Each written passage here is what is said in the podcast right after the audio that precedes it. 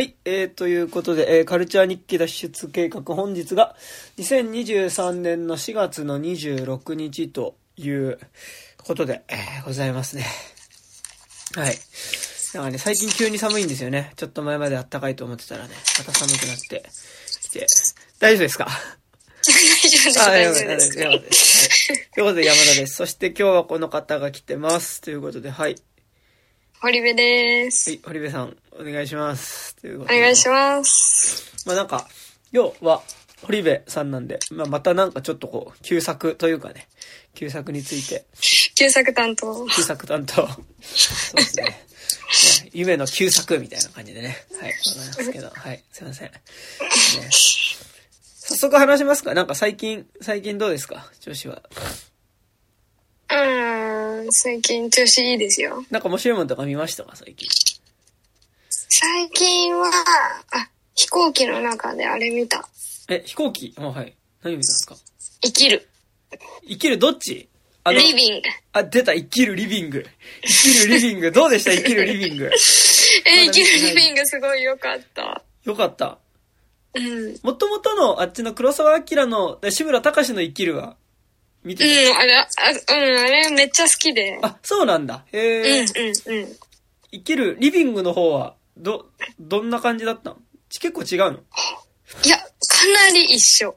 あ、の、本当に忠実に、この、このシーンは現代だったら、どういうシーンになるかっていうあ、のを、現代なんだ。もう、あ、現代じゃない、間違えた。あ、なん現代じゃなくて、えっと、あれ？年は同じぐらいか。はい。あの、えっと、場所が違うんだよね。はいはいはい。イギリス？うんうんうんうん。そうそうそう。日本、現代じゃなくて、まあ、日本じゃなくてイギリスだったら、うんうんこの頃のイギリスだったら、まあどういうことになってるかっていうのがはいはい。忠実だし、脚本ももう本当に、あの、順番とかも全然入れ替わりとかもないし、うんうんうんうん。本当忠実だった。こんな忠実なんだってかぐらい忠実だった。えー、え、命、そうそうかしって歌う、歌うんすか？あの、ベイブの、ベイブのおじいちゃんが。それが、えっ、と、祖国のスコットランド、うん。アイルランド？スコットランドかな、の民謡に変わってる。へえ、何？ホタルの光とか？違うかいや、違う、全然。民謡、いや、知らない曲だったか。私は知らなかったけど。なんかでも何？その、スコットランドとアイルランドの問題みたいなのも絡んでくるの？あーうーん。いや、うーん、そんなに絡んでこないんだけど、はいはいその、お母さんの祖国というか、うんうん。お母さんへの気持ちはいはいはい。がその歌になってるから、ああ、なるほどね。ほんほんそうそうそうそうそう。だから、まあ、ちょっと違うよね。その、生きるの志村さんが歌う歌とは。はいはいはい。意味合いがゴンドラの歌とね。うん。そうそうそうそなんかね、お僕はあの、志村隆云々関係なくゴンドラの歌は超好きなんですよ。う。ん。ゴンドラの歌超良くない？うん、いい。てかなんか結構さ、命短し恋せよ乙女ってさ、んなんかこう、結構なんかみんななんかなの、ことわざぐらいなレベルで使ってるけどさうん、うん、うん、うん。ね、なんか結構あれがもともとゴンドラの歌だっていうことを割と知らないで使ってたりとかもね、しそう。うん。確かに確かめっちゃいいよね。に。うん、めっちゃいい。はい。そんな感じですか？最近見た。そうですね。最近見たのは、あと、えーっと、龍馬暗殺とか。あ、龍馬、え龍馬の札どうだった？え最高じゃない？めっちゃ面白かった。え、なんか、あの、さ、時代劇だけどアメリカンニューシネマ感あるっしょ？うーん、すごい分かった、それ。なんか、その、ね、要は、まあ、坂本、幕末ものなんだけど、要は、うん。なんかその、まあもう、龍馬が薩長両方に命を狙われている状態で、まあなんかもうほぼその隠れて暮らしをうんしている中でのお龍と、うん。あと、えっと、あれ誰なんだっけ？あの、あの、石橋レンジがやってた。あの、石橋レンジがやってたのは、えー、まあ、なんか、その、なんだっけな。で、まあ、そ、忙しいエンジンやってる、まあ、その、侍と、あと、まあ、その、坂本龍馬の3人がさ、あの、うんまあ、割とこう、逃げつつ、なんか、ある種こう、なんだろう、こう、命狙われてると同時になんかやることがないからさ、なんかずっと3人が遊んでるみたいな、そうそうそう。結構ずっと続いててさ、なんかう、んしかもそれやっぱ、男2人の女1人っていう組み合わせが、まあなんかすごいアメリカンニューシネマっぽいじゃん。その、確かに。うん。あのーえっ、と、俺たちにはそうはないとかさ、うん。なんか、あの組み合わせじゃん。あの、うん。あねあの、冒険者たちとかさ、なんかあのか、まあ、うん冒険者たちはアメリカンニューシネマじゃないか。でもなんか結構その、のパターンでさ、なんかあの、そうだね。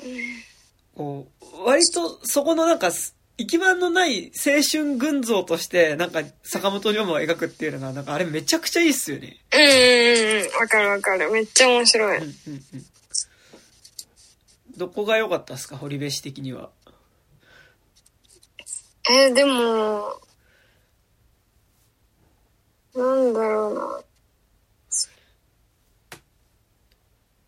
え、でもやっぱ一番面白いの、その、こう、何もしてないっていうかさ、うんうんうん。なんか、パッ、パッと見時代劇なのに、あのーこう、話が思ったように、思った方向に進まないところが、はいはいはいはい。ずーっと面白かった、最後まで。うんうんうんうん いやいいよね。で、やっぱあの、原田義雄がめちゃくちゃ魅力的だよね。うん、魅力的。なんか結構やっぱその坂本龍馬ってさ、なんかすごい、なんだろう、あのー結構やっぱ演じる人がすごい魅力的に見える役、うん役っていうかまうんあ人だと思うんだけど、うん。なんか個人的にマイベスト坂本龍馬は、でもやっぱ、うん。うん、原田義雄かなっていう気は、原田義雄多分、うん龍馬暗殺以外でも多分やってた気はするんだけど、坂本龍馬？をなんかやつ、なんかでやってた気がするんだけど、そうなんだ。へえ。なんかでも、やっぱあのさ、原田義雄のあの肩の力が抜けた感じというかさ、うん。あの、まあいいじゃないの、みたいなさ、うん。ああの感じ。あの、うん、わかるわかる。なんかすごい男臭いんだけどさ、なんかちょっとこう、女性っぽい喋り方するのがなんか、なんだろう、原田義雄ってなんか妙な色気があってかっこいいというかさ。でなんか個人的に思ってて、なんか、それは結構どの作品見ても、そう。なんかつ、つごいネルワイゼンとか、なんか、そこら辺とか見てても、うん。なんかすごい、あの、ああ、なんかこの、この感じ、こう、ちょっとこう、独特のセクシーさがあるなっていうか、うん。確かで、なんかそれの中に、まあまだ、まあ、ええ、ええ、ええじゃないの、ええじゃないな、あの、なんかあの、あの感じがなんかなんだろう、まあ、さ実際の坂本龍馬どうか知らないけど、に。うん。なんかやっぱあの肩の力抜けた感じだし、なんかやっぱちょっと人たらし感があるっていうのがさ、うん。すごいいいよね。なんか、俺が初めて多分見た坂本龍馬で記憶してるのは、三谷幸喜版の、あの、大河ドラマの新選組の時に、うん江口洋介がやってた坂本龍馬が多分、なんか、一番最初の個人的に坂本龍馬実写だったんだけど、なんかその前に大井龍馬とか読んでたけど、うん。なんか、でも、うん、原田義雄が一番好きですな。うでん。福山のやった坂本龍馬とかもね、あったりとか。え、何福山さん、大河大河。龍龍馬伝とかね、そうだったけどね。あー。そっか。ね。いいですよね。そう。なんか、あとちょっとさ、あの、初期たけし映画館ない？あー、確かに。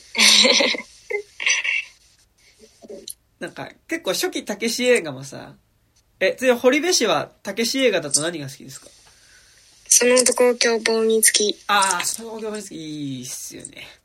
うん。いいっすよね。あの白龍とすれ違うとことかいいっすよね。うん。いや、あのたけしが一番好きかもしれない。あ、まあでも、花火のたけしも好きだけど。ああ、花火のたけしいいですよね。うんうんなんか、ね、何回もね、寺島進が撃たれるところね、思い出しちゃったりしてね。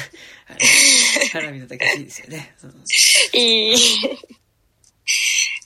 なんか、結構さ、なんかあの、3対、なんか、なんだろう、特に、北野武が撮る、ちょっと青春映画っぽいもの？なんかなんだろう、うんあの、3対 4X10 月とかさ、うん。まああとソナチネ、まあさ、ソナチネが一番っぽいなと思うんだけど、うん。ソナチネとか、でなんかこうさ、特にソナチネとかってこうさ、殺しに行ったはいいけど、向こうでやる場所がなく、やることがなくうてさ、ん。なんか砂浜であ3人でー遊んだりずっとするじゃん。うんうんうんうん。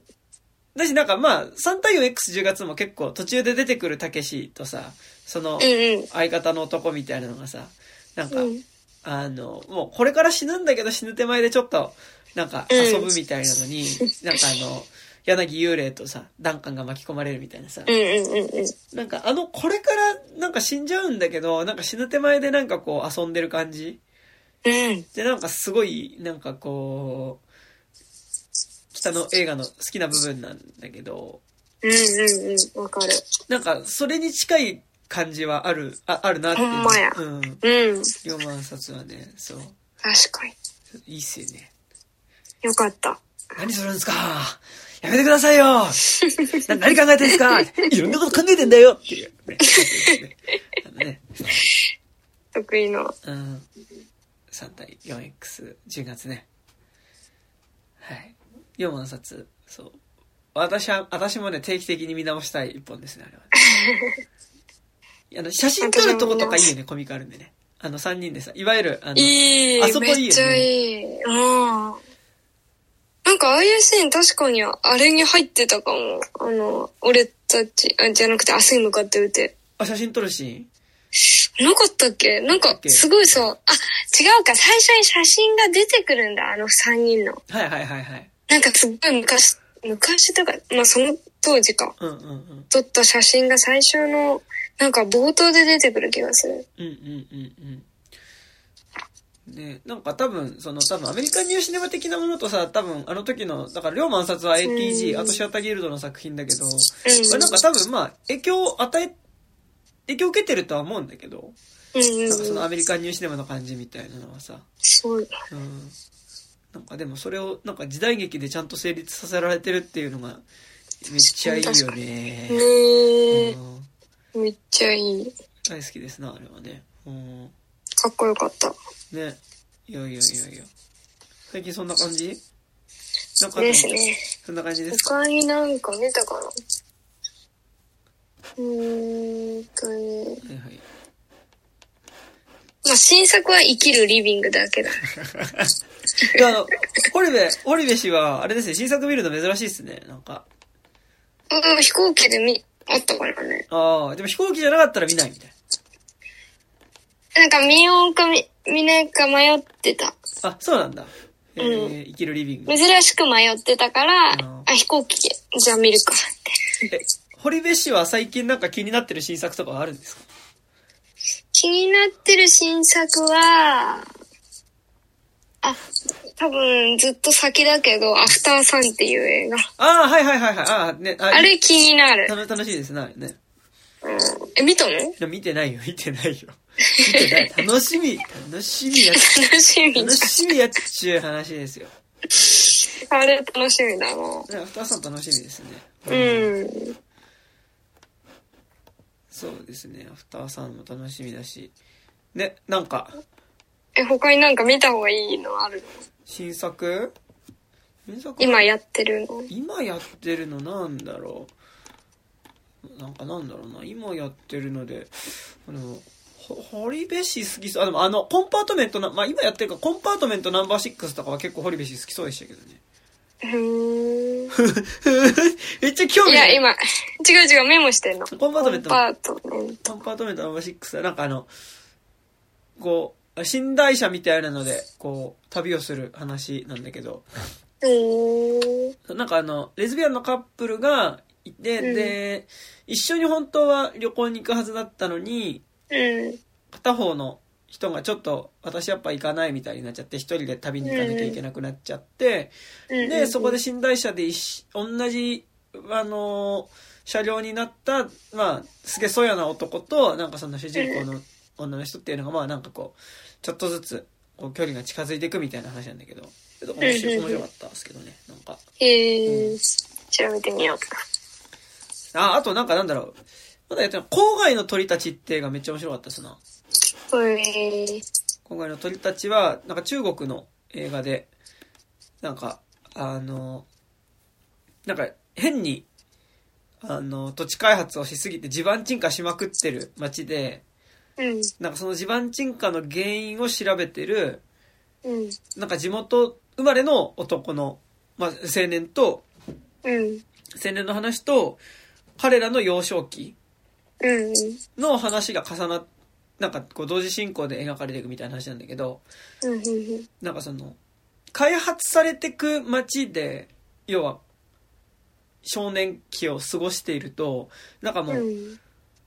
当たり前のように街の風景がどんどん変わっていくし、うん。なんか、それによって、その、友達たちと離れ離れになるっていうことが、うん。なんか、ずっとセットなのよ。で、なんか、うん仲良かった友達、なんか男女グループみたいなのがいるんだけど、で、なんか、その中でちょっとこう、あのーなんかなんだろうな、気持ちもちょっとずつずれていったりとかして、だから、なんかさ、うん気持ちその中でお互いにこう、付き合ったりとかするんだけど、なんかそういう関係とかも、やっぱちょっとずつその、開発が進んで、こう、別れてかなきゃいけなくなって、で、なんかその中で、ある女の子っていうのが、まあなんか学校に来なくなっちゃって、うん。で、その子の家にちょっと会いに行こうって言って、その、うん。その子の家を目指して、その開発された街の中を歩開発途中の街の中を歩いていくって幼少期の思い出っていうのが、なんか結構スタンドバイミー的に描かれる話なんだけど、うん。それすごいね。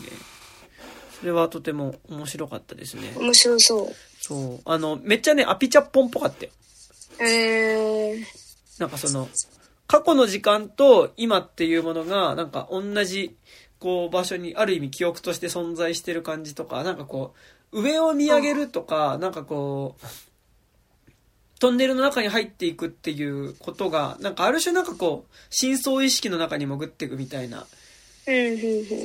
ものとして描かれる感じとかは、なんかすごいアピチャッポンの、なんだ、光の墓とかうん。にすごい近い感じがしましたね。へー。それよかったよ。それよかったですわ。かった。はい。じゃあ、この二つは見てみます。あ、ありがとうございます。はい。っていう感じでね、えーございますが。はい。というわけで、どうす、じゃあ、そろそろ本題、本題、はい。本題、本題しろ、本題いきますか。はい。はい。というわけでですね、えー、本日は、えー、全然、まあなんか一応 4K デジタルリマスターをやってたタイミングでっていうことではあるんですけど、えっと、バニシングポイントという、えー映画について、1971年の映画ですね。についてはい喋っていこうと思います。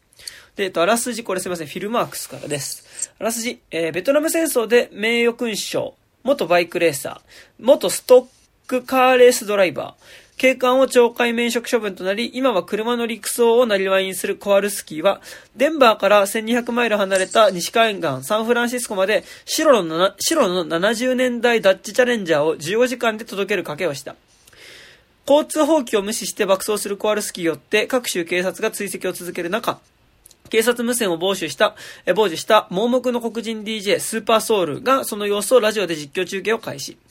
死の恐怖も厭わず疲れたようにハンドルを握るコアルスキーは大勢の野じ馬やメディアが押し寄せる中、ブルドーザー2台によって道路封鎖されたバニシングポイントがこう消えかっこ消失点に向かいアクセルを踏み込んでいくということでございますね。はい。はい。という映画ですが。あれですか？堀部氏は、これは劇場で見た劇場で見ました。初めて見た？なん前見てた？初めて見ました。どどうでした？めっちゃ面白かったい。やーめっちゃ面白いっすよね。バニ、バニシングポイント。いや、めっちゃいいっすよね。い僕もなんか大学の時に、なんか、大学の中にある、なんかこう、メディア棟みたいなところで、なんか映画が結構見放題、見放題っていうか、まあそこにあるやつ見、なんかこう、うん見れるみたいなとこあったんですけど、そこで一回見たぶりに今回見たんですけど、いやーもうね、えー、最高ですね。シングポイントね。うん。堀部氏的には、ど、どこら辺が良かったですか？一番良かったのは、あの、コアルスキーのはいはいはい。顔、顔。うんなんか、こうずっと目に涙が、こう、出そうで出ない涙がずっと溜まってるみたいな。うんうん。あ、そんな、そんな感じだったっけ？そっか。うんうん。そう。私、なんかすごいもう、あの、キラキラした目は何なんだろうって最初から思ってたけど、はいはいはい。アップになるたびに、こう、涙が、涙で目が覆われてるみたいに見えて、おー、はははは。すごいその目が良かった。なるほど、ね。あとなんかう、微妙、その、なんか、あの、ゲイカップル？あ、はいはいはい。あ、ゲイ、ゲイか。ゲイのカップルが、途中で乗せるよね。そうそうそう。途中で乗って、なんか、何笑ってんの？みたいなうん。うんちょっとこう喧嘩売り始めた時に、あのー確かに笑ってるように見えるんだけど、あのーなんか元々の顔、あの俳優の顔なのか、私あの俳優の他の映画見たことないから、わかんないんだけど、俳優の名前なんだっけ？なんたらニューマンだっけ？うん？なんだった？なん、なんだっけ？ポール・ニューマン？違うね。ポール・ニューマンじゃなくて。えっ、と、バリュー・ニュー、バリー・ニューマン？バリー・ニューマンだ。うん。バリー・ニューマンの他の映画ちょっと、このこの後見ようと思うんだけど、はいはいはい。あの、あれがすごいこう、まあでも、役作りだ、そ役作りというか、あれはできない、うーん、まあね、でもどっちもなのかな、その、本人が持ってる、まああの顔と、まあ演技と、で、あの顔になってると思うんだけど、あの、その、なんか微妙に、微妙に確かに笑ってるように見えるっていう。あのすごい絶妙な表情が、なんかもうめっちゃ心にうさっときましたね。いや、いいっすよね。なんか、すごい、うんこの、一応主人公のドライバーは、映るけど、多分この映画の中で一番喋んないキャラクターじゃないですかうん。うんうん。で、なんかやっぱその、パッと見のその、なんだろう、表情によるなんか喜怒哀楽とかもやっぱり分かりづらい。から、なんかすごいこう、なんかむしろそれ以外のキャラクターが、その、ある種、主人公の代わりに喋ってく？そうだね。みたいなのがあって、ある種なんかちょっとこう主人公は車を運転してずっと暴走し続けるっていう、うん。なんかこうアクション自体の熱量はすごい高いんだけど、うんなんか主人公自体の顔を見るとなんかものすごくこう冷めてる感じというか、なんかちょっと遠い目をしうんうん遠い目をしてるような感じっていうのが、うん。やっぱね、この映画のなんかすごいこうい印象的な、てかなんかやっぱこう佇まい佇まいっていうかうん主人公の佇まいっていう感じはね、うんするよね。なんか、うんこう、なんだろう、ぼ一応なんか対、なんかこう、はあらすじとかだけ見るとやっぱなんかその暴走する車とそれを止めようとする警官みたいなさ、うん。なんかこう、ものすごい熱い熱量の話うん。に見えるけど、なんかやっぱ同時に、その、登場人物自体はある種の虚しさっていうかさ、うん。うん。を抱えてる、なんか、虚しさ、虚しさっていうか、なんかちょっとどこかちょっと遠い目をしてるみたいな。なんか、どっちかっていうと、動きのアクションの銅の感じなのに対して、動きの感じなのに対して、なんか主人公自体はある種、こう、見た目としては、静、静かな方の、うんうんね、なんか佇まいだっていうのが、めちゃくちゃあるっすよね。うん。確かに。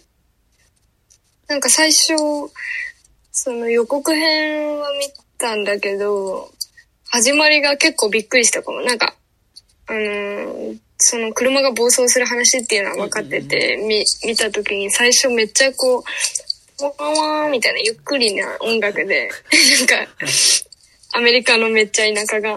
すごい、あの、カメラでこうゆっくりパンしてって、みたいななんかね、こう、大きいゆ国道のっくり始まるから。で、そうですね。国道になんかこう、ちょっとこう、コンビニっていうかなんかちょっとこう、うん雑貨屋みたいなのと、ちょっと家がポツンポツンってなんで、全然人通りもないような風景っていうところがね。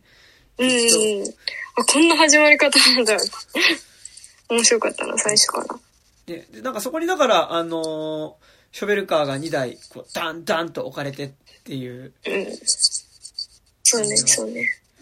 なんかでもやっぱあそこの、最初と最後にまあ出てくるそのショベルカーのさ、このアームの先についてるショベルの部分っていうのがさ、なんかはい。ダーンってこう下ろされることっていうのが、まあものすごいこうなんだろう、こう、ビジュアルとしてその、まあこの映画ってある種の自由さとかさ、うん。なんかその、こう、あらゆるものに縛られることから、なんかこう、抜け出していくみたいなことはあると思うんだけど、うんうんうん。最初に出てくるショベルアームのこのガーンって落とされるっていうことがさ、なんかものすごいその、単なるショベルアームってだけじゃなくて、なんかやっぱこう、何かを塞ぐものとかさ、何かをこう、うん。だ、ギロチンの刃みたいな感じっていうかさ、なんかこう、もう圧倒的になんかこう、周りを固めて動けなくさせるさ、うんうん巨大な壁のようにこう見えるっていうのはさ、うん。なんかやっぱすごい印象的でした。やっぱこの映画なんか、やっぱその、一個一個のモチーフの、なんかやっぱこう、抽象度が意外、めちゃくちゃ高いなというかうん、うんうん。確かに。なんかただ車が暴走し続けて、で、暴走して走り続けることによって、うん。こう、車を暴走し続けるし、それによって熱狂する人たちがいて、で、うん。暴走し続ける車っていうのをどうにかしようっていうことで、どんどんその、それを止めようとする警官、まあ、権力の側の暴力みたいなものも加速していくみたいなことっていうのがさ、なんかこう、基本的にずっと加速していく映画。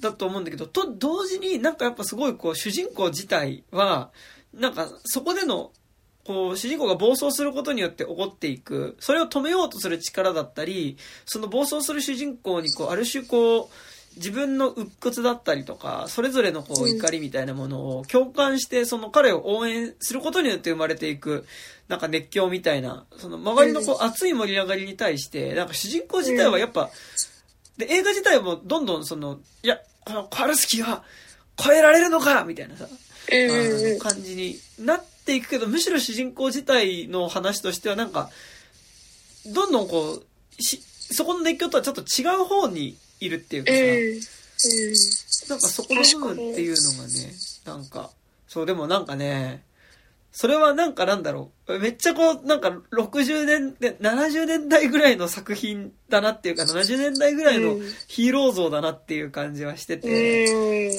それがね、個人的にはめちゃくちゃ好きなんですようね。ん。なんか結構やっぱ矢吹城、まあ個人的にはですね、矢吹矢吹城、明日の城の矢吹城とかにも近いようなね、ことだったりとかね。うん。本当だね。矢吹城だったり。まあでもあと、なんだろうな、やっぱでもこの年代の作品そういうのすごい多い気はするし、なんか、うんシングポイントってまあなんかある意味そのカーアクション映画ではあるんだけど、うん。なんかそういうそのすごいアメリカンニューシネマ的な多分なんかうん当時のその作品の中のなんかこう結構やっぱ一本としてすごいなんかこうあるなっていう気はねすげえするんですけど。そうですね。ですねいやいやいやいや。なんかなんだろうな。鳥飯的にアメリカンニューシネマってこういうもんかなみたいなある？なんか、俺もなんか詳しく知らないからなんか何本か見たアメリカンニューシネマに対してなんか、こういう部分が割と共通してあるよねみたいなことしか言えないんだけど、鳥飯う的にこういうとこアメリカンニューシネマだなみたいなのありますか？ーん。なんだろうな。でも、うん。やっぱ反抗心が、うんうんうん。その、いろんな結末とか、まあ、ああると思うけど、はいはいはい。どの映画も最初から最後までこう、誰かが反抗心をずっと抱えてるといううんか。うんうん。そう、なんか反抗心っつうのはあるよね。なんか、うん。やっぱさ、なんかこう、個人の抱える鬱屈とか怒りみたいなものはなんか割とうん、こう、描かれてる。で、なんか鬱屈とか怒りっていうものによって起こるアクションみたいなことっていうのは、結構なんか、その、描かれてるし、なんか、描かれてることが多いなって言って、しかもそこの鬱屈みたいなことっていうのの中にちょっとこう、ある種、鬱屈としつつ、なんか同時にちょっとこう、しらけた感じもあるみたいな、熱量っていうのは、まあなんかあるような気してて。で、なんか同時にそこでやっぱその個人の怒りとか鬱屈っていうものが、なんかちゃんと、な、それを、その主人公に感じさせている、なんかうん。社会に、その怒りがだんだん向かっていく。社会に向かっていくし、なんか主人公が直接社会に対してアプローチしなくても、その主人公が鬱屈とか怒りゆえに起こしたアクションっていうものが、最終的にその、作品としてはその、その怒りが社会に最終的には向く流れっっていうのが、うん。まあなんかアメリカニューシネマってある気がしてて、だから最終的に怒れる主人公を閉じ込める社会とか、構造自体に対する、なんか、こう、行為として主人公が行った個人的なことっていうのは描かれるうんし、まあなんかある種そこから、まあそれに対して本当に、なんか、こう、立ち向かっ、立ち向かそこに対してこう、反撃していく話でもあるし、ある種、そこから逃げ出していく話であるっていうのが、まあ、うん。反撃するか、えっと、エスケープしていくっていうのが、まあ結構なんか、アメリカンニューシネマに割と共通する部分だなとかっていうふうには思ってうん。て、なんかその意味で言うと、例えばなんかバニシングポイントってめちゃくちゃアクション映画うん。だけど、例えばなんかあの、卒業うん。卒業ってあるじゃないですか。ありますね。卒業式の日に山田くんが見たっていう。僕はね、そう卒業、大学の卒業式の日に、卒業式に行かずに、大学なの？そう、大学大学の卒業式の時に卒業式に出ず、一人で大学のメディア棟で卒業を見、まあでもその後結局なんかあの、ゼミの部屋とかで、教教授の部屋でやってる、なんかそれぞれの飲み会みたいなの行ったんだけどね。だけど、尖りきれなかった。卒業は見たんですけど、だ卒業のラストシーンってさ、今卒業のネタバレしますけど、え、卒業のラストシーンってどんなんだっけ？卒業のだってラストシーンってなんかもう結構なんかなんだろう。多分、ある種なんかもうベタベタなものっていうかさ、多分、なんかうん本来的にある意味合いを無視した形で、なんかなんだろう。うん。本来は多分少しちょっとこう、ハッピーエンドっていうよりはもう少しネガティブな意味合いだったり、なんか不不安、うん不安的な要素も込み込みのなんか、あ、あ、ハッピーエンドとは言えない終わり方にしてるところがすごいいいんだけど、なんか多う分、ん。その後の、なんか、あ、あの、あの名シーンね、みたいな文脈で、なんかそ卒業のラストシーンを捉えるときには、なんか割とこう、それでハッピーエンドみたいなと捉れ方を割と、あ、わかったわかった。思い出した思い出した。あのね、ちょいとこね。あの、さ、まあ、結婚式場でね、うん。あの、まあ、幼馴染が結婚するっていう時にさ、そこに主人公がバーンって乗り込んでってさ、その、その、今から結婚するその人をさらって、で、バスに乗り込んで、うん。で、二人で逃げてく、式場から逃げてくっていうさ、で、花嫁一姿の、番後ろの席で。そう。で、バスね、一番後ろの席でさ、で、ずーっとそれを撮って、うん。逃げ出した二人、最初はすごい、逃げたぜみたいな感じで明るい表情だけど、ずっとこうそれを撮っていくと、だんだん不安な表情になっていくっていう、なんかこう、でも、あれすごいよね。めっちゃいいじゃん、あれ。めっちゃいい。でもなんかあの、卒業のラストシーンもさ、単純に結婚式場からの脱出って、で、その手前ではやっぱ主人公が感じてるさ、なんか、うんある種こう、なんだろう、親とか、その親の後ろにある、やっぱその社会みたいなところから期待されて、その期待通りの、こう、大人になっていく自分の人生。だったり、まあ、そこで、格好好きで保障されている保守的な幸せなんかだからサラリーマンになって、で、子供、いわゆるお父さんがいてお母さんがいてっていうさ、うん。あの、あいわゆる家族の形になっていく。で、うんそこでの幸せみたいなものに対する、こう、なんかこう、ば漠然とした、なんかこう、虚しさみたいなものを感じた主人公がやっぱりの怒りっていうかまあ鬱屈みたいなことが描かれてる話だと思うし、で、そのラストに、その結婚式場からその恋人をさらっていくっていうのもさ、なんかうん。そのアクションも、単純にその恋人をさらうってことだけです。ある種なんかそこの結婚とかさ、その、うん親の庇護のもとみたいな、うん。もうある種その保障されてる将来みたいな、ある種の社会構造だったりとかさ、うん。それまでの既存の構造みたいなところから、式場から逃げていくでもあるし、なんかそこ自体からぬ逃げていくアクションだとも思ってて、なんかその、個人の起こすそういうちょっとこうアクションっていうものが、なんか同時にこう、もうちょっと大きいものに対するアクションとしての意味合いも持ってるっていう意味では、なんかバニシングポイントのラストと卒業のラストにおけるまあエスケープみたいなことも、まあ、全然違うんだけど、まあなんか意味合いとしてはちょっと重なる部分もあるかなと思うんすよね。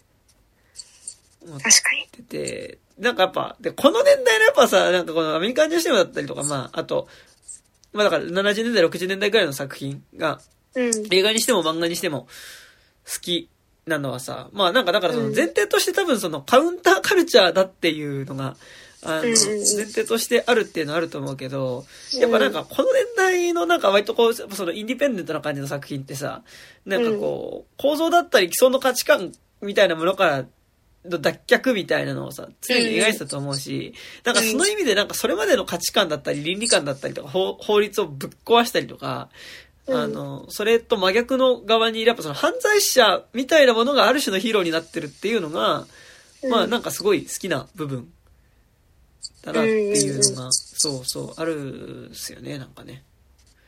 うん。確かに。なんかやっぱその、結構みんな犯罪者じゃないですか。なんかこうアメリカンニューシネマあたりの作品うんって。まあ犯罪者だったり犯罪者じゃなくてもなんかやっぱりこうある種、その、ちょっとドロップアウトしていく側の人っていうかさ、うんうん。うん。とは思うんだけど、そう、なんかそこがすごい好きで。だ、大ですか？なんかめっちゃカメラぐるぐる、ぐるぐる、今、スマホぐるぐるしますけど、だ大丈夫ですか？大丈夫です、大丈夫です。はいはいはい。っていうのは、ありますよね。そう。でも、なんか、あともう一個思うのがね、なんかアメリカンニューシネマについての話なんだけど、なんかアメリカンニューシネマってあとなんかよく、まあ、全部の作品になるわけじゃないけど、なんか結構共通してなんかよく描かれる街だなって思うのが、なんか結構その、個人が鬱屈とか追い詰められた末に起こした小さな犯罪にさ、なんか勝手に大衆が共感して、なんかこう、その犯罪を起こした人自体をある種英雄視して、それがある種ムーブメントになっていくみたいなうん。ものっていう作品は結構あるなって気してうんて、うん。まあなんかね、狼たちの午後とかさ、うんうんうん。あと、まさに。あの、スコセッシのキングオブコメディとタクシードライバーとかさうん、うんうん。なんかスコセッシのキングオブコメディとかタクシードライバーとか、なんかよりそこら辺のその、個人が起こした犯罪に対して大衆が、その、ある種熱狂していくっていうことに対して、もうちょっと皮肉的に描いてるなっていう感じはうんするけど、は、なんかでもそこら辺の作品ってまさになんか個人がなんか鬱屈してるがゆえに起こした犯罪っていうのを題材になんかね、しつつ、なんかそのうん主人公犯罪に至らせた、こう、個人的な動機の背景にある、こう、社会うん。自体なものに対して、あ社会みたいなものに対する怒りっていうのは割となんか、こう他の大衆みたいなものの中にもこうさ、共有されててさ、なんかうん。主人公の意図としては別に、そんなにこの社会を対して物申すみたいなものはなくて、なんかこう、追い詰められた末とか、なんかこう、本当に個人的な鬱屈の末に起こした犯罪なんだけど、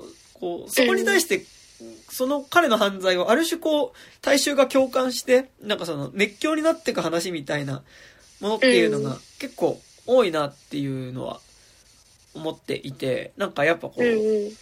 そこで主人公自体は本当に個人的な動機でしかないんだけど、うんそこの主人公をおそらくそこに至らせてたであろう、だからその主人公が最初のきっかけになって。なんかその、ある種みんなが漠然と感じている、こう、権力からの抑抑圧みたいなものに対して、なんかこう、どんどんみんなが熱狂していく。うん。で、なんか、で、それによって主人公の起こす、ちょっとしたアクションっていう動きっていうものが、なんかどんどんその、過剰に意味付けされていくみたいなものっていうのは結構なんか、描かれてた気がするし、で、さうん。え映画の中に出てくる大衆っていうものがそこの主人公が起こす犯罪に熱狂していくっていうのもあるし、なんか、うん。作品の中で、そう、その犯罪を起こした人に熱狂していかなかったとしても、観客自体が、ある種そこで、その犯罪を起こす個人で、ある主人公に共感していくみたいなのは結構ある気がしてて、なんかランボーとかも結構そういう作品だったなっていう気はするし、であれもなんか結局暴走してる個人の話だけど、でもなんか少なくともその観客は、なんかもうちょっとやっぱそこのベトナム機関兵のさ、うん。どこにも受け入れてもらえなさとかさ、うん。やっぱりね、そこにおけるなんかベトナム戦争時のアメリカの社会みたいなものとかはさ、うん。やっぱ思うからこそあそこでの乱暴の怒りっていうものに観客も共感するわけだしさ。そうですね。なんかだから、結構その、そこら辺のは犯罪、怒りゆえに犯罪を起こす側への共感みたいなのが、なんか割と今少ない気はしてて、うん。でなんか、こう、やっぱこの年代は 結構、そこでの犯罪を起こす側に対する共感、なんならそれがヒーローになるみたいな感じって、うん。結構あるなと思って、なんかその意味で言うと結構なんか日本だとやっぱその、実録のヤクザ映画？うん。だから仁義なき戦いとか、うん。あと太陽の、えー、太陽じゃねえと、仁義の墓場とか、なんかそこら辺の、うん。なんか実録系の、あの、ヤクザ映画とかは、なんかまさにやっぱその、同じような、なんかやっぱりこう、みんなが割とその同じ時代の中に暮らしてる中で思ってる、ある種の、あの、生きづらさだったり怒りみたいなものの末に犯罪を起こしちゃった人に対して、やっぱり共感していくバイブスっていうかさ、うん。なんか、仁義シリーズと仁義なき戦いの2作目のやっぱ広島市東編におけるですよ。やっぱり、ね、北王子金也に対する、あの、おまあ、北王子金也は最終的に追い詰められて、まあ、けうん怪我に射殺されるわけだけど、なんか、うんに対する共感だったりとか、で、仁義の墓場における、やっぱりこう、めちゃくちゃなヤクザみたいな、誰の言うことも本当に聞かない、うん。あの、誰に、ただ自由であろうとするがゆえに、自由とか、やりたい、ただやりたいようにやるんじゃっていう、うん。で、むちゃくちゃすぎて、その、同じヤクザの仲間からも煙たがられたが末に、やっぱその、死んでく人みたい、狂った上、狂って死んでく人みたいな。のに、でもなんかやっぱり、こう、ある種の共感を覚えたり、ある種、そこの、なんかなんだろう、組織化されていくヤクザ社会から抜け出そうとする自由な存在みたいなのにも見えたりするみたいなのは、あるっすよね、なんかうね。ん。うんうんうん。すごい全部繋がってるんだね。って感じがね、なんか、なんか、なんか、やっぱ、だからそれとなんか明日のジョーみたいなのもすごい通じてると思うし、あとなんか、な、長山のりおってさ、うん。あの、すごい家が貧しくて、で、警官からピストル奪って、あの、ピストル強盗しまくって死刑になっちゃった人が、たなうんなんだっけいるんだけど、ここれぐらいの年代的に。なんかで、そうんうんその人に対する、やっぱり、で、その人はなんかその、それまで本当に貧しくて、まともに勉強もできなかったから、うんうん。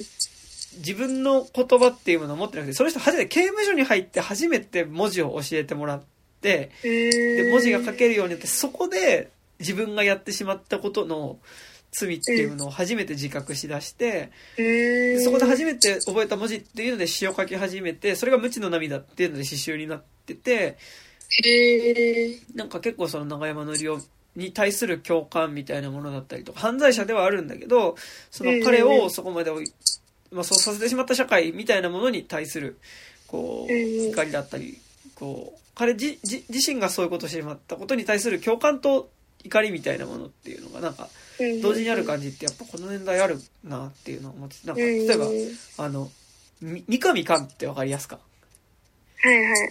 あの、夢は夜開く。そう夢夜開く。夢は夜開くはねもともと藤恵子が歌ってたけどねなんかあの 三上寛三上寛の夢は夜開くすごい暗いよね 暗い。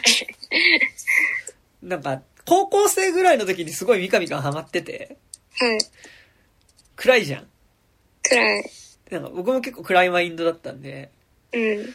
なんか、三上寛とかめっちゃ聞いてたんですけど、うん。なんか、三上寛の曲でなんかピストルマンの少年って曲があって、うんうん。それはなんかでも本当に長山のりお。なんかで、えっと、中山のりおも青森で、三上寛も青森出身なのかな。で、うんなんかやっぱりそこで、か、自分の境遇と、その長山のりおの境遇を重ねて、なんかどこでう、ん。その違ってたんだろうみたいな。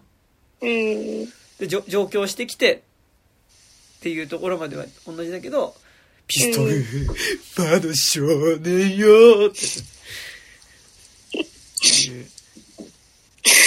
うんって。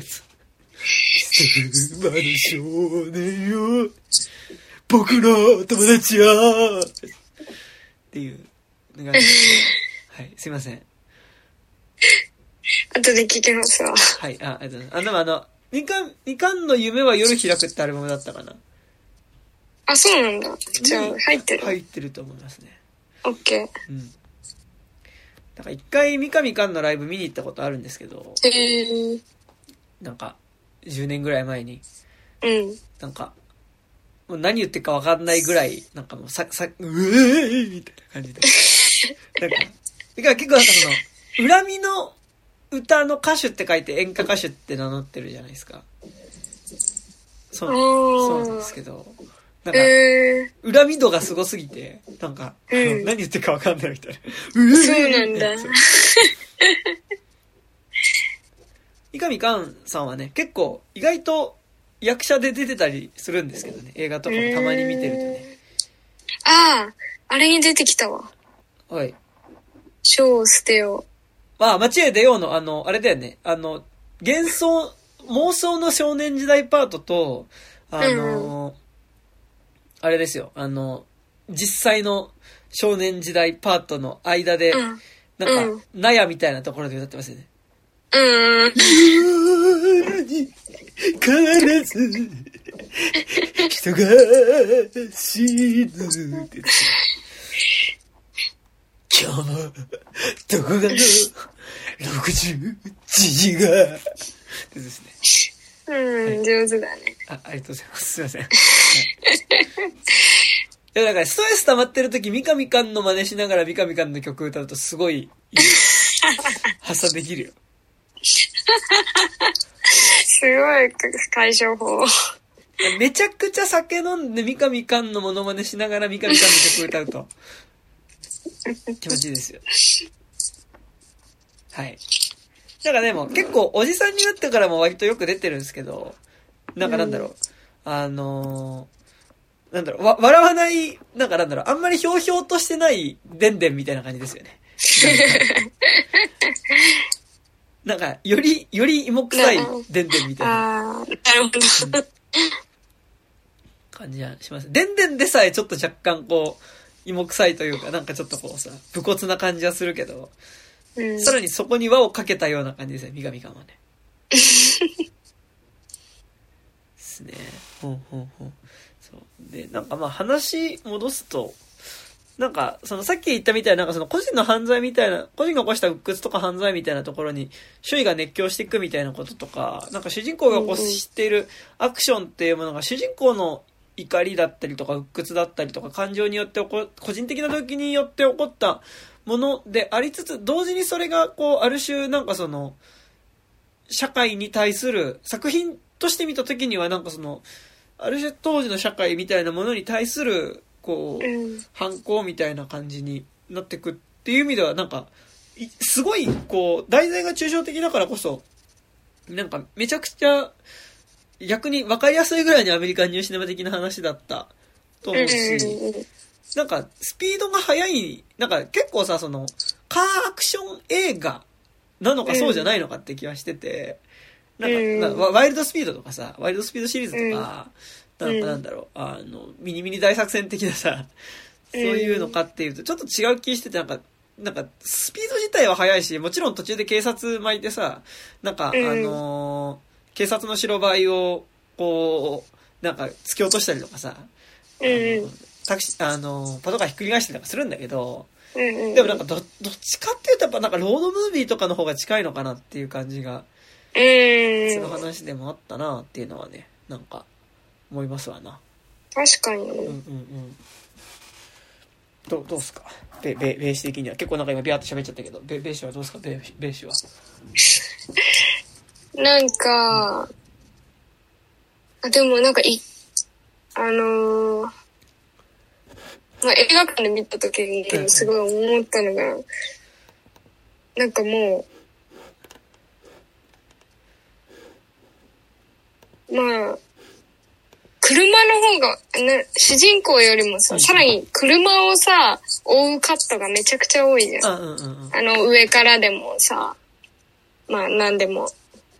うんうんうん。車の方が映ってる時間長いんじゃない？まあ、中にはもちろん主人公いるんだけど、うんうんうんで、なんかこうずーっと見てると、こう、自分の中でなんか、車がこう、生きてるように見えるというか、なんか、車に意志が感じられてくるというか、それがすごいなんか、お面白かったな。なんか、あのーえっと、その、1971年。うんうん73年ぐらいだっけ？あの、えっと、フランス映画？うんうんうんの、本当に偶然なんだけど、うんうんこ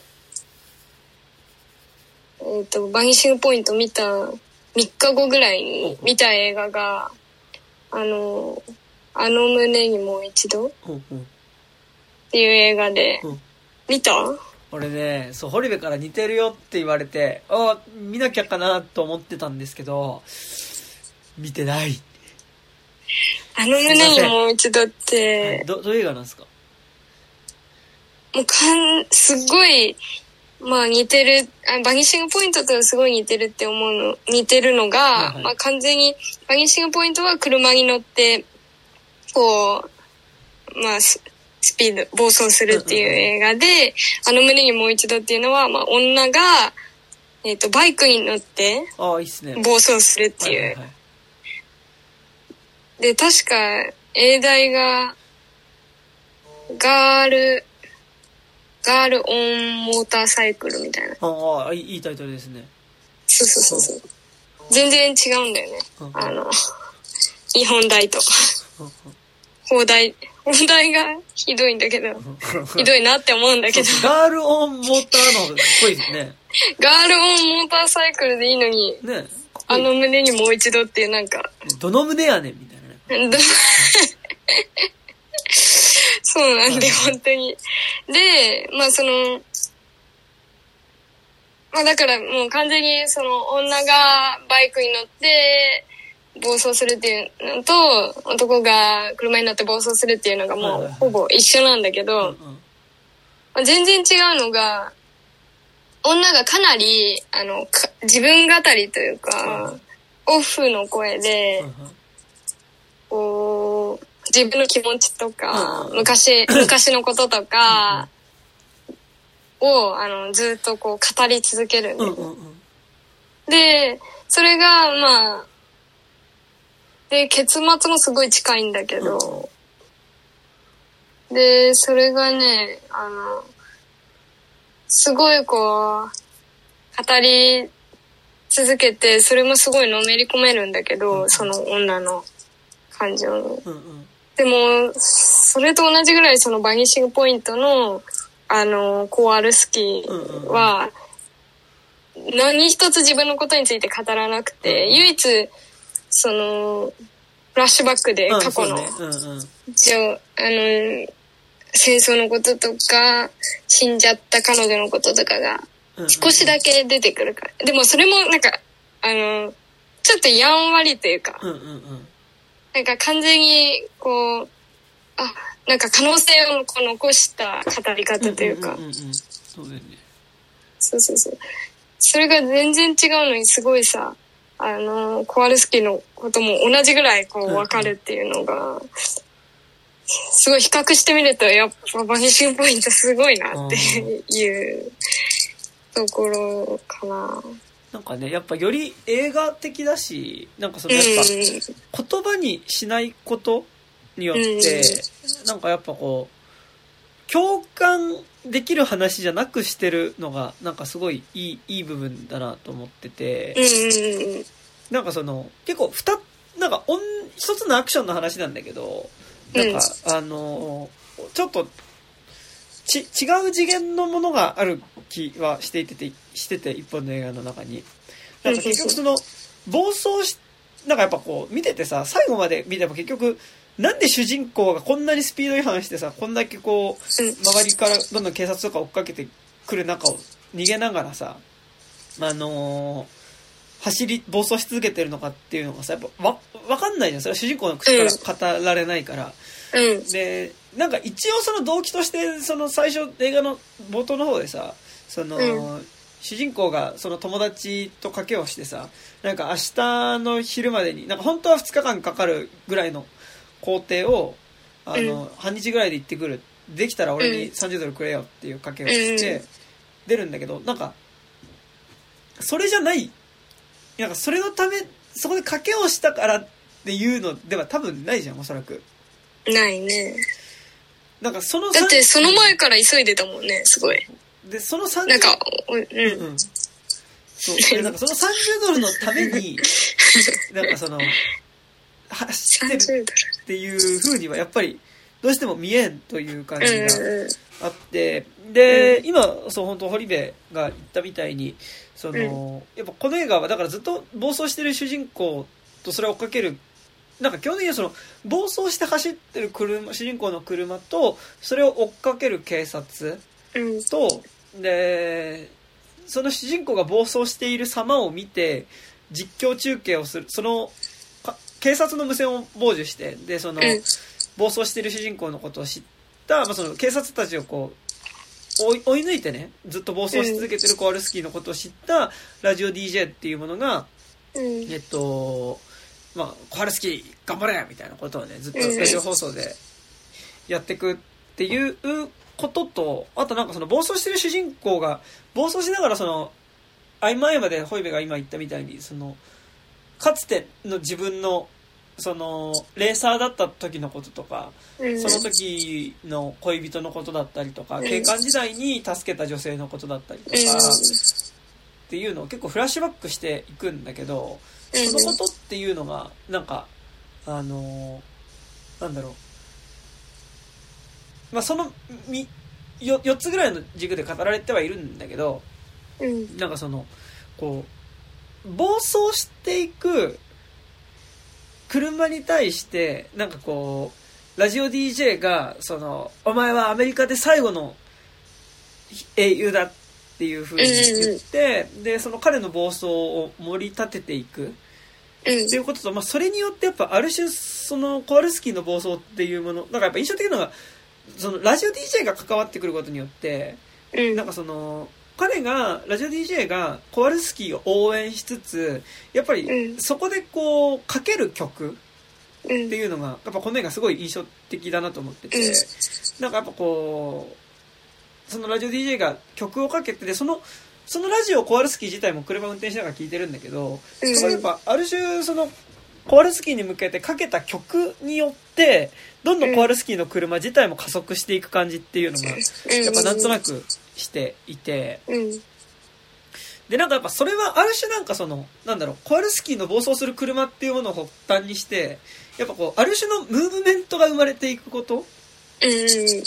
だからなんか音楽とラジオっていうものが、えっと、そこの、えー主人公の暴走っていうものに乗っかっていくことによって、やっぱなんかその、ある種、そのカウンターカルチャー的な盛り上がりに、やっぱりうん。見えてくる。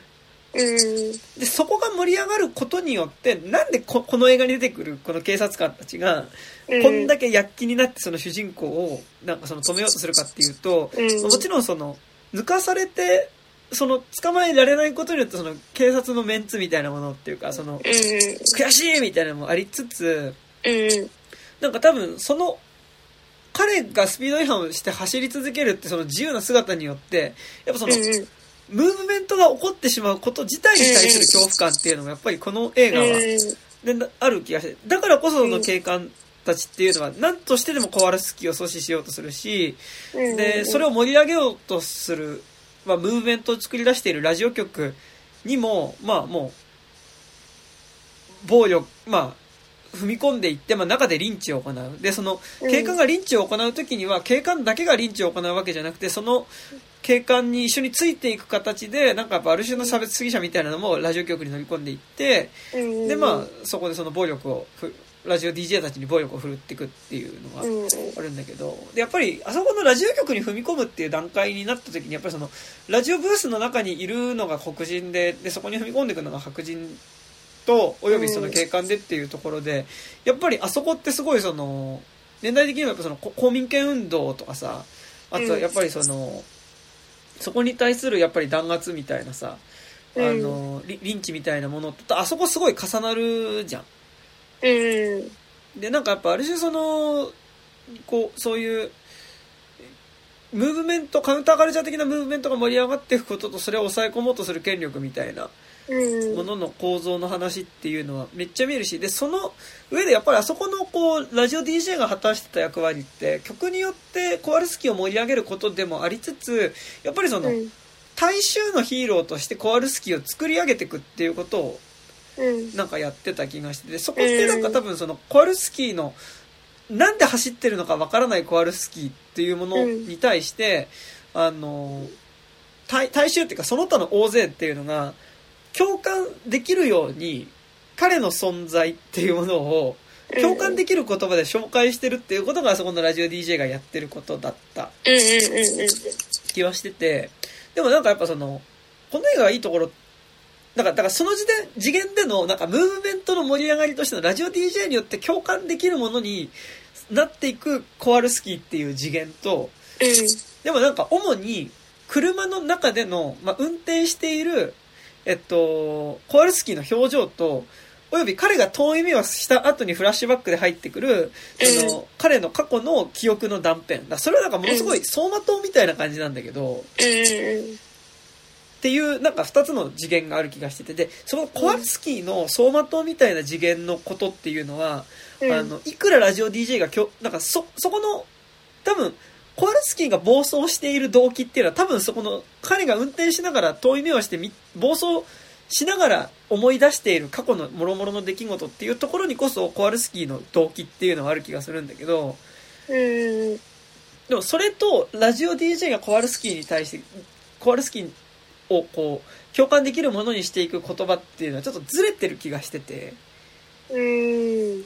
なんかそのあれコワルスキーがこの映画においてやっぱある種の自由さの象徴でもあるし自由さの象徴としてのコワルスキーに観客も共感はある種の自分の中のこう自由への渇望みたいなものをねうんなん。かこう重ねもするんだけどでも、コワルスキー自体を理解することはできないように作られてる。なんでコワルスキーが暴走してるのかっていうのはそれは本当コワルスキーにしか分かんないことだよっていううん。なんか風に描いてるだからその共感しやすい形で大衆がこう熱狂するムーブメントの中心にいる車としてのコワルスキーの次元とうんうんうん。なんで彼が暴走するのかっていうところで本当の彼の中であることっていうのがなんかその違う次元で描かれてるってことが結構なんかこの映画のなんかすごいいい部分というかなんかそのうんうん。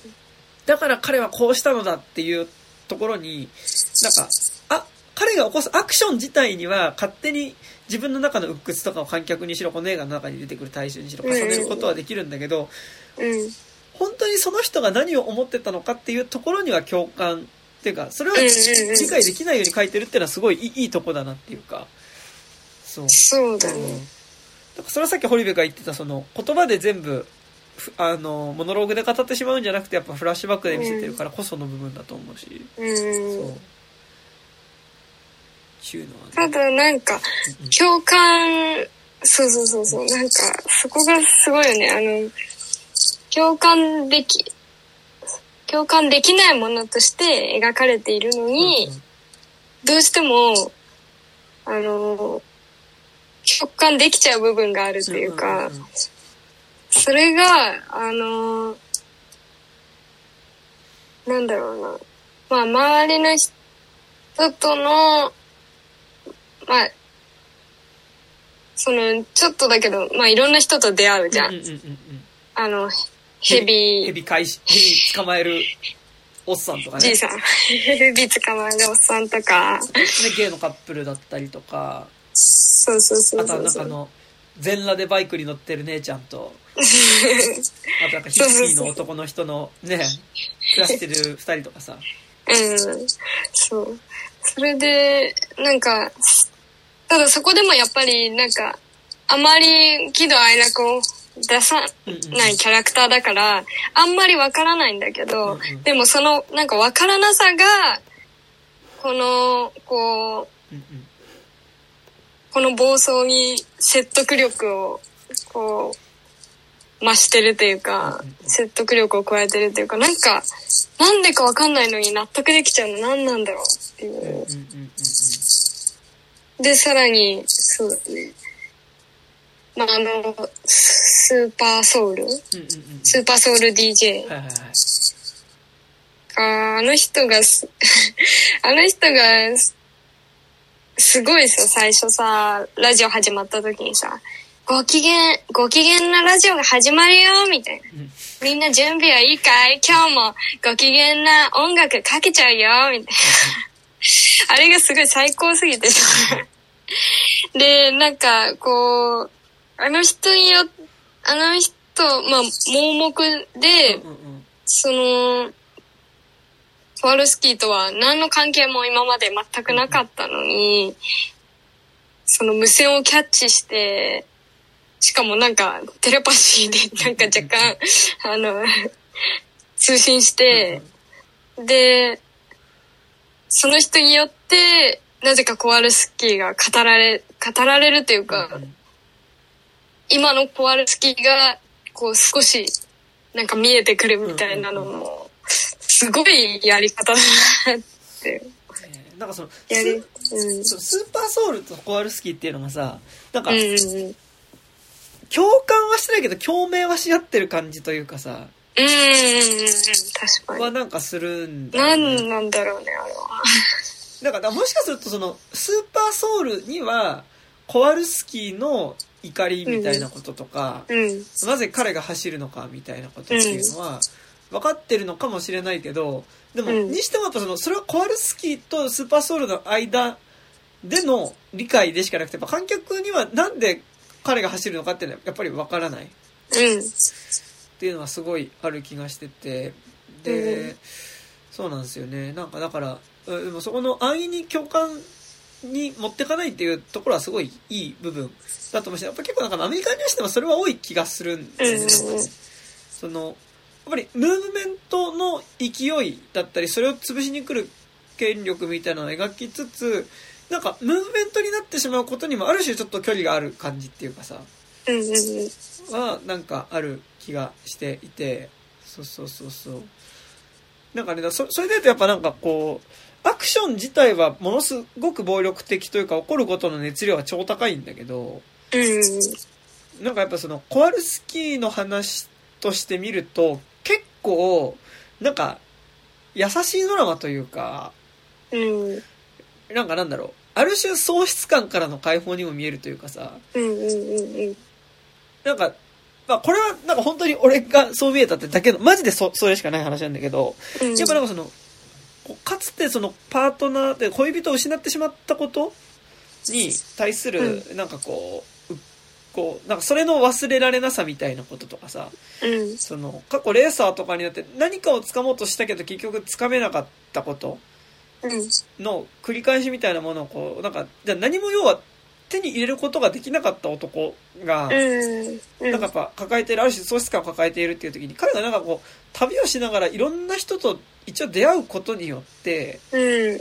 なんか、なんとなくこう思い出しながらなんかそこの手に入らなかったものの喪失感みたいなものを受け入れていく旅みたいな感じに俺は見えて、なんか、だそれとでもスーパーソウルおよびなんかその、彼のラジオを聞聞いてる人たちがさ、その、うん。コワルスキーに投影している、ある種のこう、反権力、とか、だから自由の象徴みたいなことっていうのがさ、うん、ちょっとずれてる気は、なんかその、自由のために戦うみたいなところではちょっとずれてる気はしてて、でもなんか最終的に、そこの誰の共感でもなく、自分の中の納得で失ったものっていうもの、失っていったことっていうのを受け入れながら加速していくコワルスキーの走馬灯みたいなあり方自体が、やっぱある種何、何からも自由な存在にやっぱ見えるっていうのは、うん。なんかある気がしてて、うん。そうそうそうそう。だから、だからその意味でなんかこの警察の包囲網みたいなところから逃げてくっていうのはまあ絶対にあるんだけど、うん。なんか同時になんかもうちょっとこの共感されることだったりとか、なんかこう、そこのなんか自由の象徴になってしまうことからすらも自由になっていくっていうか、うん。そんな感じみたいなのもなんかね、勝手に思ったりとかはね、したんですけどね。確かにね、なんかうん、うんラジオ最初は、あの、全然、何も気にせず、うんまあ、あの、コワルスキーは流してたと思うんだけど、うんうん好きなラジオとして。はいはいはいなんだけど、こう途中からコワルスキーにソウル、あスーパーソウルがうんうん。語り始めたり、なんか忠告したりうんうんうん。しだした時にラジオを切ったり、なんか 怒ったりしてて、うんうん。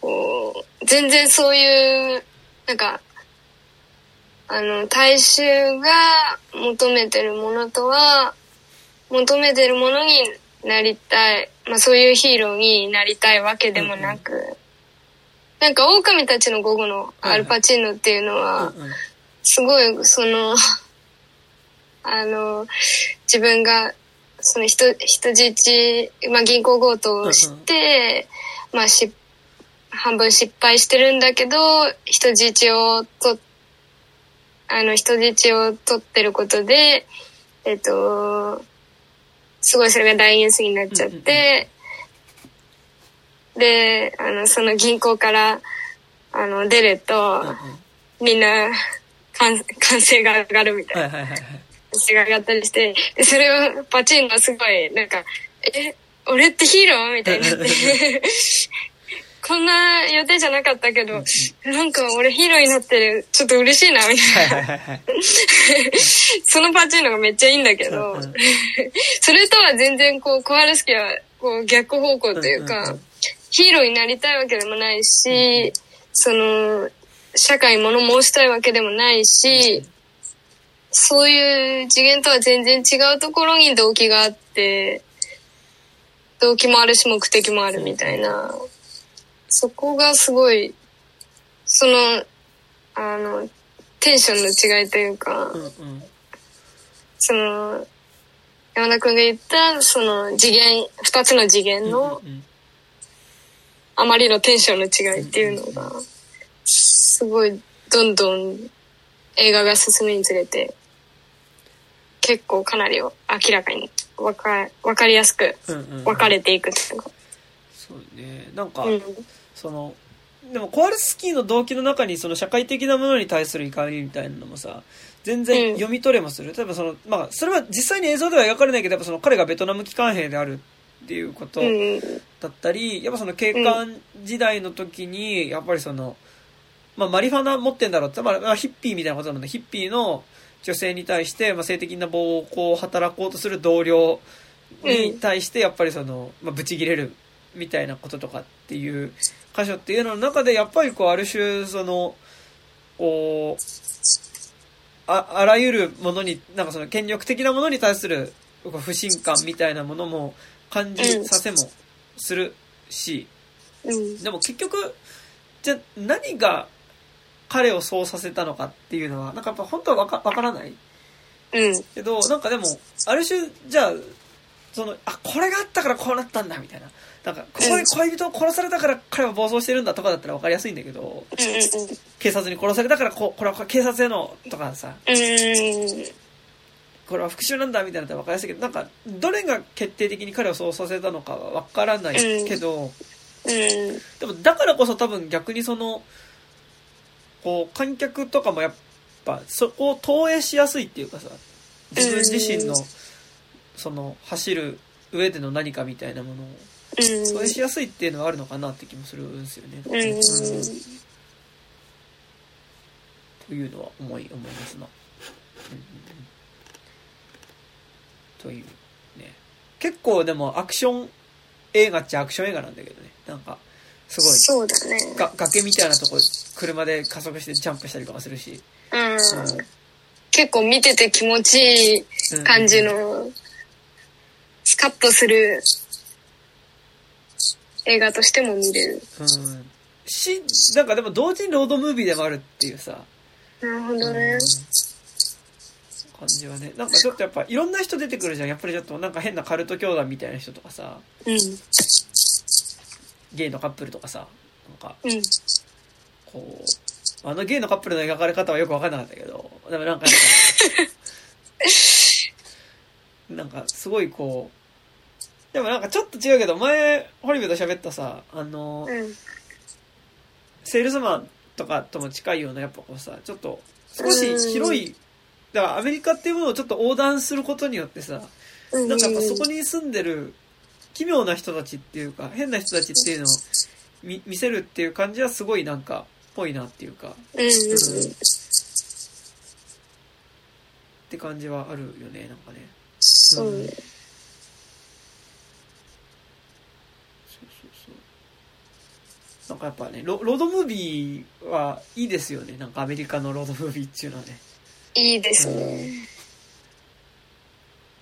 そう、なんかだから、多分、カーアクションみたいなのとこういう、なんか、バニシングポイントの違いってやっぱりなんかカーアクションのってやっぱりなんかもうちょっと倒す敵とかなんか何を届けるかとかそれを妨害してくる人たちとの戦いみたいなところになんかもうちょっとドラマがある気はするんだけどうんうんうん。なんか今作ってその道中で他の人と会うっていうことの方にメインが実はあるようなところっていうのがうんなんかすごいこうカーアクションよりはロードムービーとしてこの映画が見える部分かなっていうのはね思いますけど、うんうんうんうん、そうそうそうただ、そうだね。なんだろう。あ、いろんな人と出会うんだけど、コワルスキーは全然こう、あの、そういうのに刺激されないといううんか、うんあの、揺らがない、本当になんか、確固たるうん思いが決められてるというか。うんで、それは絶対最後まで明かされない。うん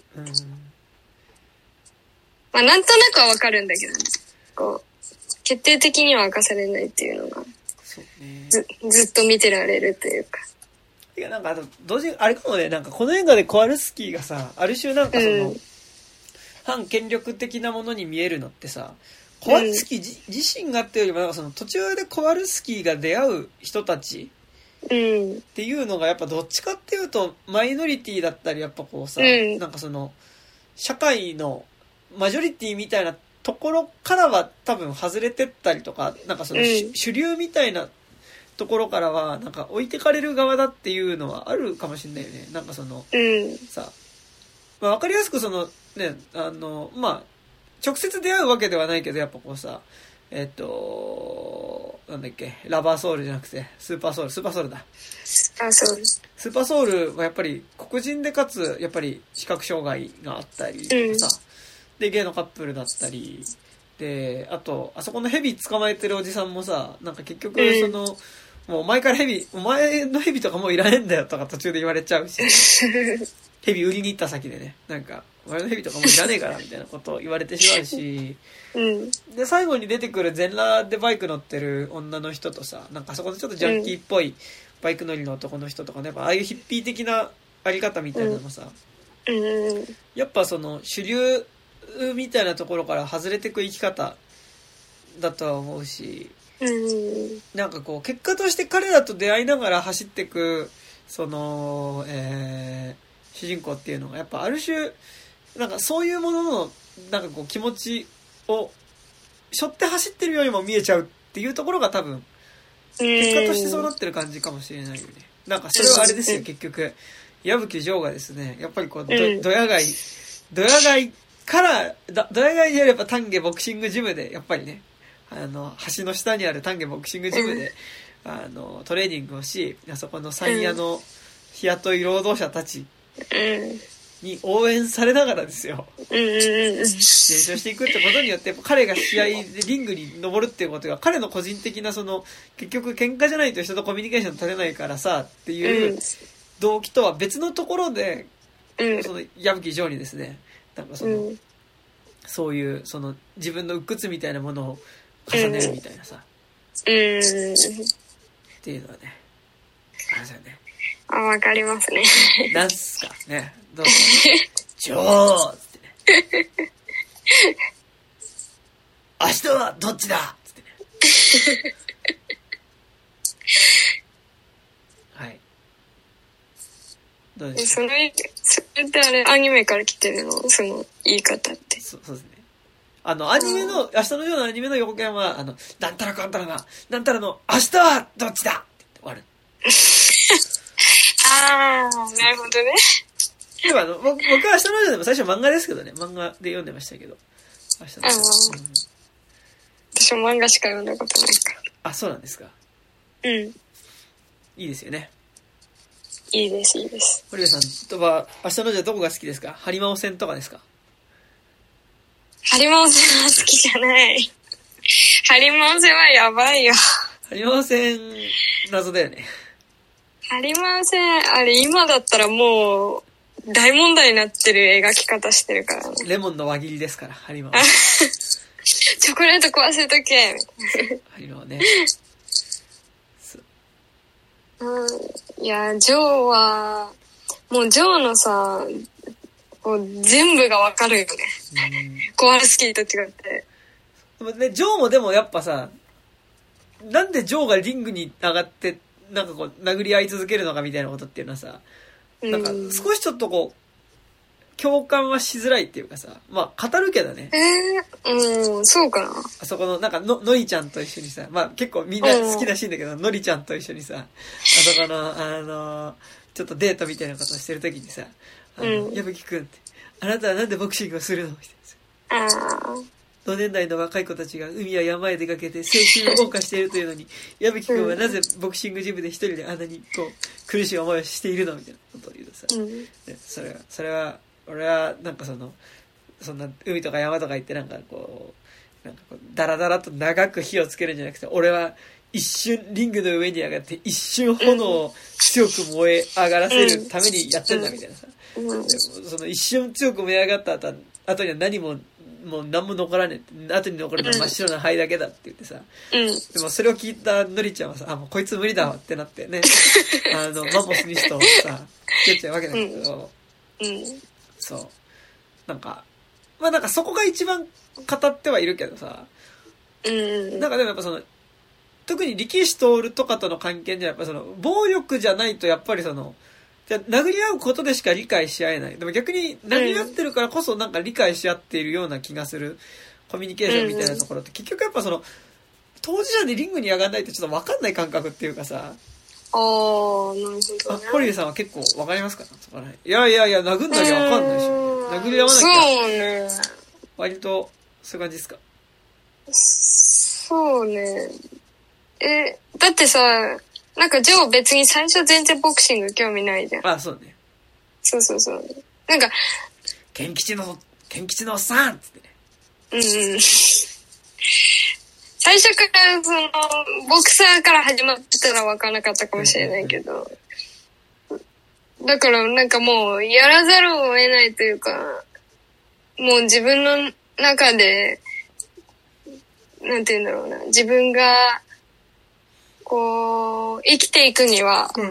もうボクシングしかないんだっていうポイント、ポイントは結構序盤でなんか、も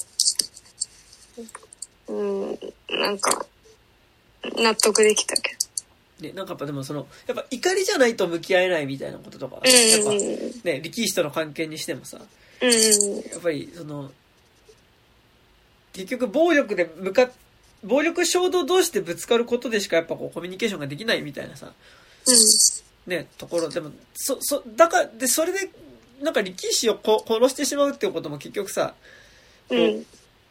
お互いに、こう、拳でコミュニケーションをと、と、理解しようとした結果でも、やっぱそれはどちらかが殺すことになってしまうみたいなさ。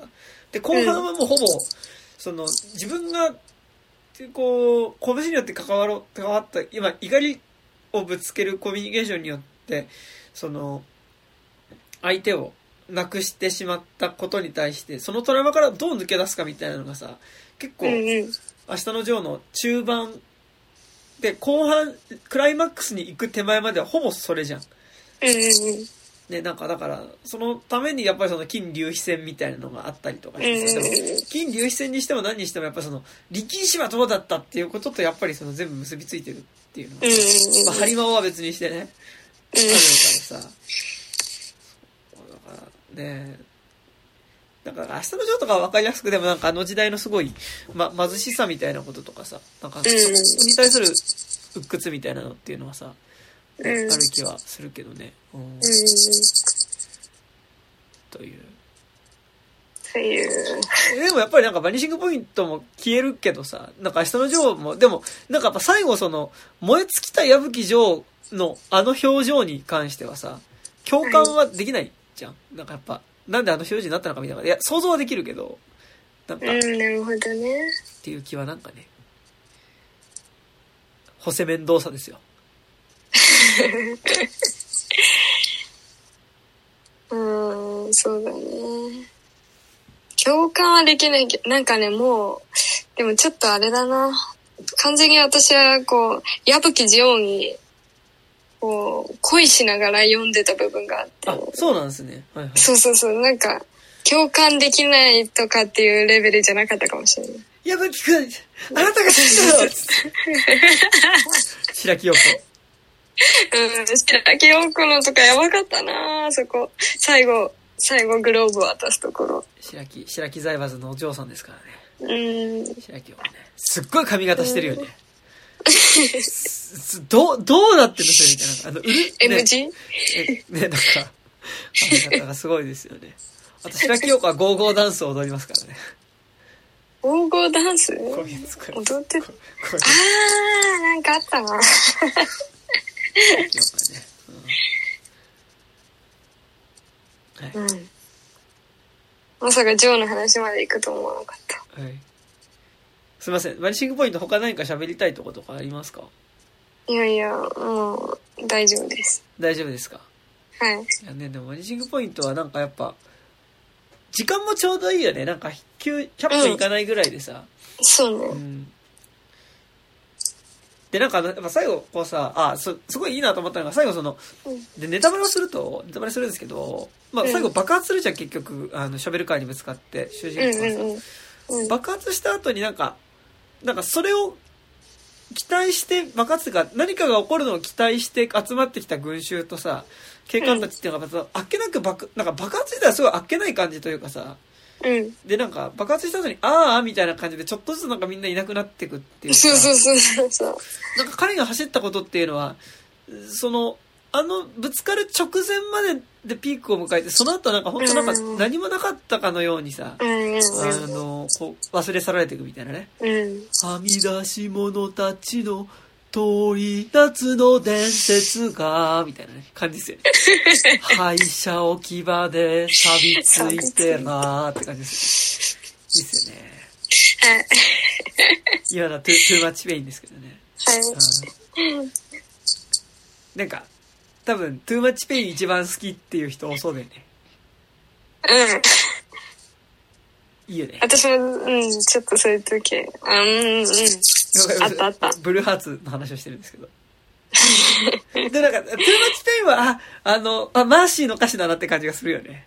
うん、すごいする。もうんう最初からするね。ねえで、やっぱ、思い、月明かり、でも人気のない操車、操車場ってさ、操車場ってのがめっちゃいいよね。何やねん、そ俺、操車場って俺、 Too Much Pain 聞くまで知らなかったもん。ね。なんやねん。人気のない操車場で、操操車車場場って、な、なんなんだそれはみたいな。そう、なんか、あれはちょっと辞書で調べちゃいましたね、捜査場。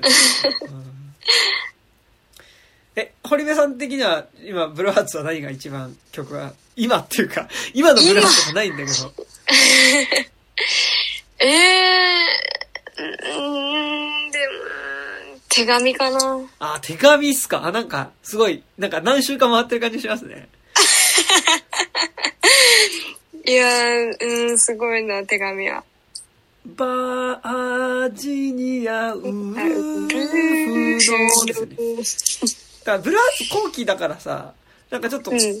だからディグアウト、ダグアウトとかでね、たまにね、どっちかで。そうそうそうそう。なんか、あそこらへんくと結構やっぱその後のハイローズに続くような、ちょっとやっぱ抽象的な歌詞にもなってくるっていうのはね、そうねあり。ますよね。そうね、んそうね。いいですよね。そう、なんかでも、ちょっと今日の話に無理やりで言うと、やっぱ、なんかブルーハーツもさ、なんか、ハイローズとかにこう移っていくに従って、なんかその、共感、いわゆる共感じゃない歌詞になっていくっていうかさ、うんうんうんっ。ていうのはね、ありますよね。なんか、ブルーハーツは、なんか、全部、えっと、パンに入っている一部の曲を除いては、まあ全曲好きなんですけど、ほぼ、ブルーハーツはね。何？パンに入ってる一部の曲？うん。パン。ラストアルバム。幸福の生産者とか、あんま好きじゃないですけど。パンもね、あれとか好きなんですよ。マーシーの、あの、うん。戻っておくれよとか好きなんですよ。戻あっておくれよとか好きなんですよ。ああ、それとこぼ同じ。れた際だ好きなんですけど、あれいいっすよね。いい。小学校でいいっすよね。好きなんですけど。うんまあでも結構なんか僕もなんか、いや、ブラスマジで全曲好きなんですけど、まあうん一部を除いてね、好きなんですけど、うん。あの、やっぱなよ夜の盗賊団とかも好きなんですよね。ああ、ね。あれね。あ、あよくないあれいいよ。すごい。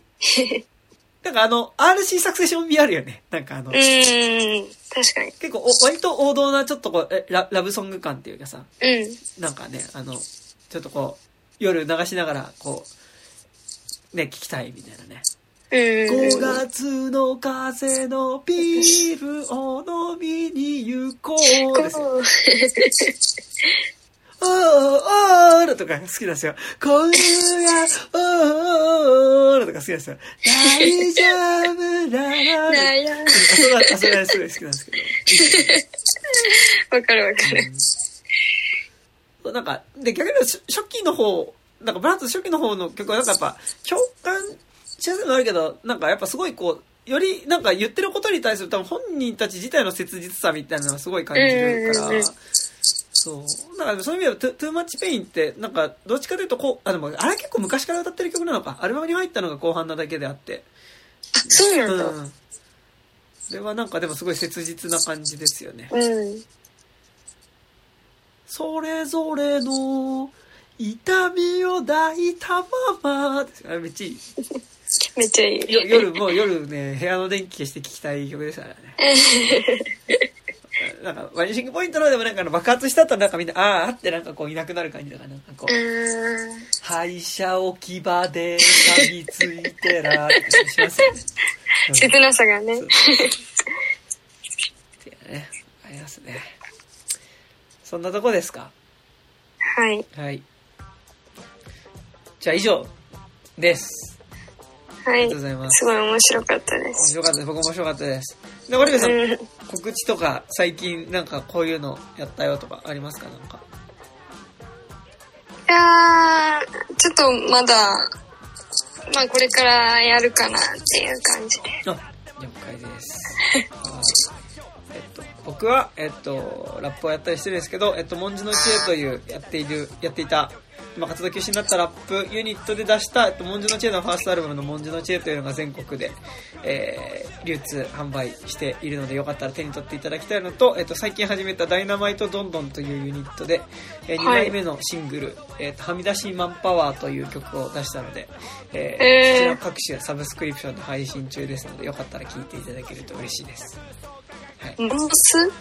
はみ出しマンパワはみ出しマンパワー？はみ出しマンパワーのマンは漫画のマンですね。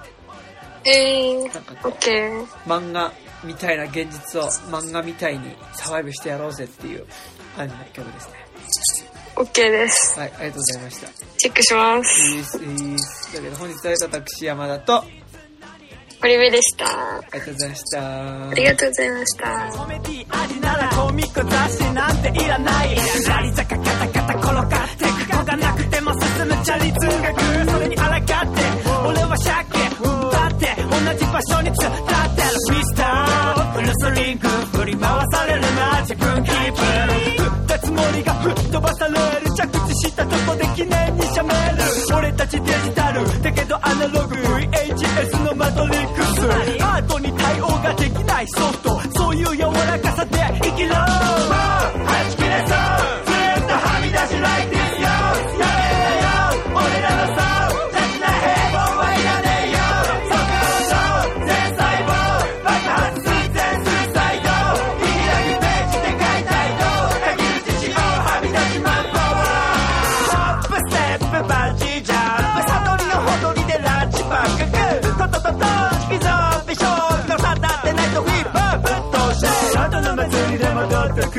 俺たちはそれなりに分速小学生の時いた遠足、はあ、のバスみたいなムードパート2アート付け上等改革成長パーフェクト満足大学生トゥーラグ巻いてトゥーラグ俺ら朝のストップ見る余裕あるプラスマイナスサバイバルクラブもうグラフの上でアパルクールカルシウム摂取魚肉ソーセージまだ身長は伸びるレッドソーセージ、まあ